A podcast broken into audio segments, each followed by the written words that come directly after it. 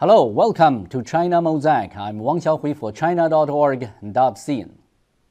Speaking of uh, Donald Trump's new government, people often associate it with the word uncertainty, which involves the twists and turns in the appointments of Trump's government officials and the constant changes in relation to immigration policies.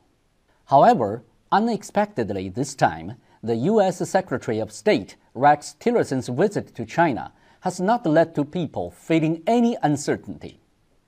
During his meeting with Chinese President Xi Jinping, as well as in his meeting with Chinese Foreign Minister Wang Yi, and even during the press conference, Rex Tillerson has made quick and clear statements that over the past more than 40 years, China US relations have been guided by the principle of non confrontation, non conflict, mutual respect, and win win cooperation.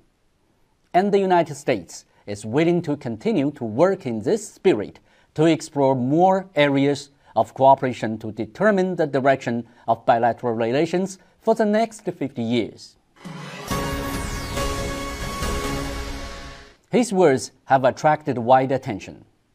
The principles were first proposed by Chinese President Xi Jinping in June 2013 when he met with the then U.S. President Barack Obama at the Annenberg Estate in California. It was regarded as the substantial contents of a new type of relations between the great powers. The Obama administration agreed with the principles of non conflict, non confrontation, and basically approved the win win cooperation but seemed reserved in supporting the principle of mutual respect regarding certain disputed issues, such as the Diaoyu Islands and the South China Sea. In that sense, when referring to the principles the Obama administration used to beat about the bush.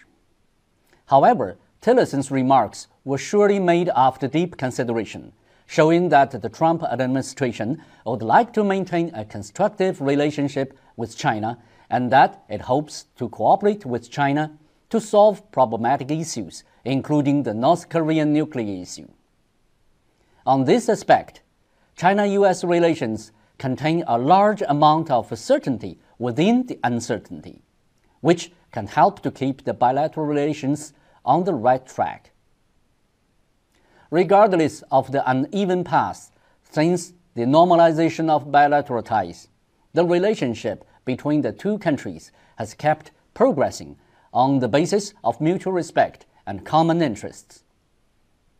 No matter how different we are, we should not solely take into consideration the interests of our own state. We must also consider the aspects which can maintain the peace and the stability of different regions and the entire world in order to remove barriers and overcome difficulties. We are keenly anticipating the meeting between the two state leaders. Thank you for watching.